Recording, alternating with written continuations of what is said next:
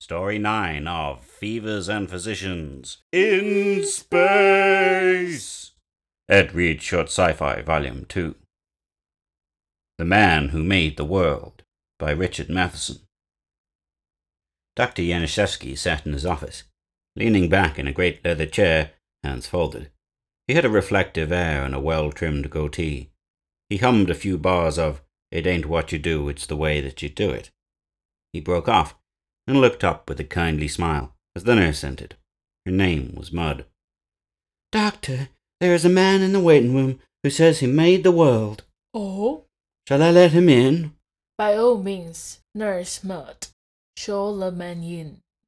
Nurse Mud left. A small man entered. He was five foot five, wearing a suit made for a man six foot five. His hands were near hidden by the sleeve ends. His trouser leg buttons creased sharply at the shoe tops, assuming the function of unattached spats. The shoes were virtually invisible, as was the gentleman's mouth, lurking behind a mustache of mouse like proportions. Won't you have a seat, mister? Smith! He sits. Now, They regard each other. my nurse tells me you made the world. Yes, in a confessional tone, I did. settling back in his chair. All of it, Yes. and everything in it? Take a little, give a little. You're sure of this? With an expression that clearly says, I am telling the truth, the whole truth, and nothing but the truth, so help me, quite sure. Nods once. When did you do this thing? Five years ago. How old are you? Forty seven. Where were you the other 42 years? I wasn't. You mean you started out? Forty two years old. That's correct. But the world is millions of years old. Shaking his head. No, it isn't. It's five years old. That's correct. What about fossils?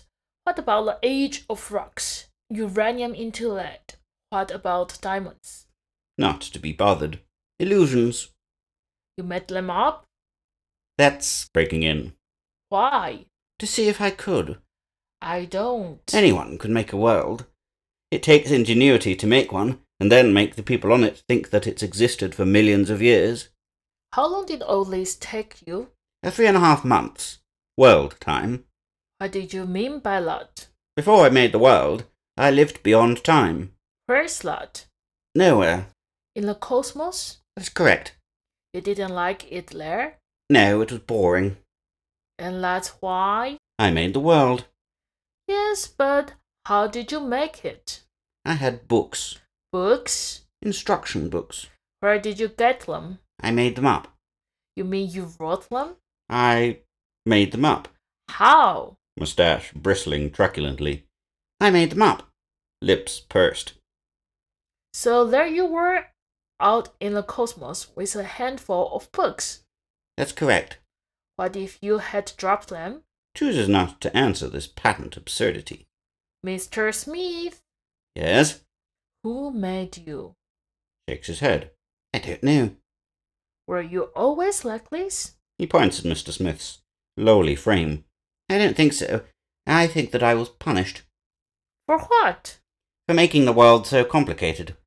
I should think so. It's not my fault. I just made it. I didn't say it would work right.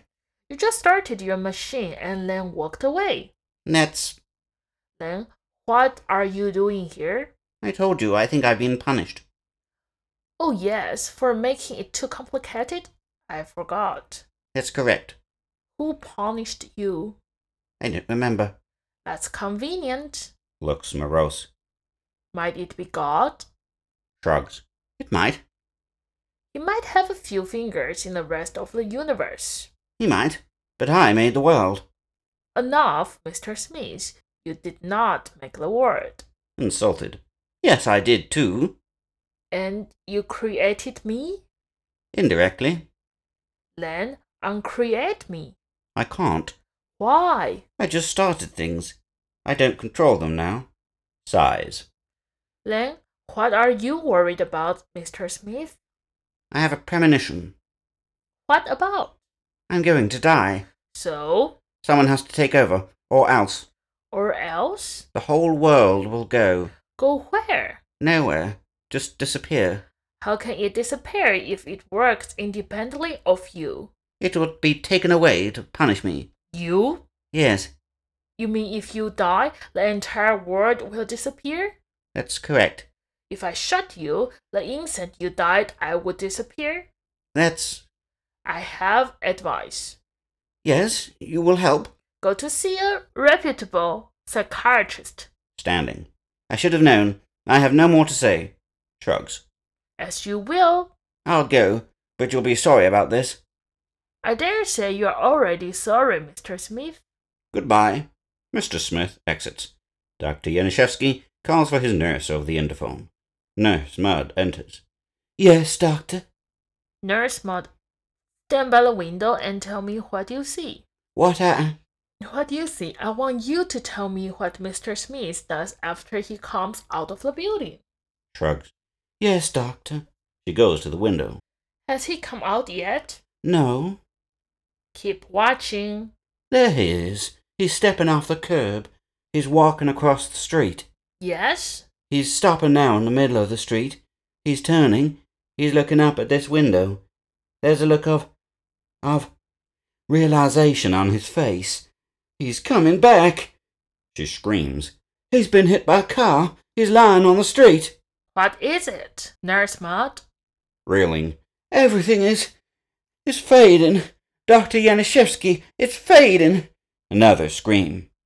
Don't be absurd, Nurse Maud. Look at me. Can you honestly say that? He stops talking. She cannot honestly say anything. She is not there. Dr. Yanishevsky, who is not really Dr. Yanishevsky, floats alone in the cosmos in his chair, which is not really a chair. He looks at the chair beside him. I hope you've learned your lesson. I'm going to put your toy back, but don't you dare go near it. So you're bored, are you? Scullywag! You just behave yourself, or I'll take away your books too. He snorts. So you made them up, did you? He looks around. How about picking them up? Jack Knaps. Who is not really Smith? Yes, father.